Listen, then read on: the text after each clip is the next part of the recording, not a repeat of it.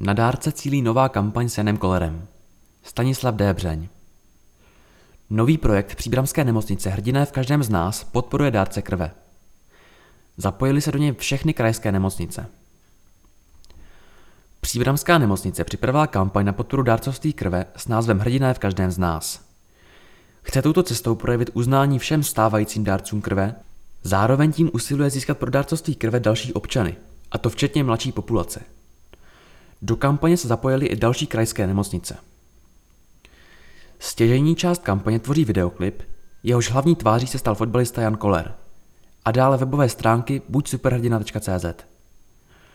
Součástí je také roadshow, která začala v polovině října v Příbrami a skončí v polovině listopadu v Mladé Boleslavi a propagační materiály nebo komunikace na sociálních sítích. Jsme moc rádi, že náš koncept zaujal i vedení středočeského kraje, kterého převzalo i pro další nemocnice ve vlastnictví kraje. Řekl mluvčí příbramské nemocnice Martin Janota. Středočeský náměstek pro oblast zdravotnictví Pavel Pavlík dodal. Iniciativu příbramské nemocnice velice oceňuji.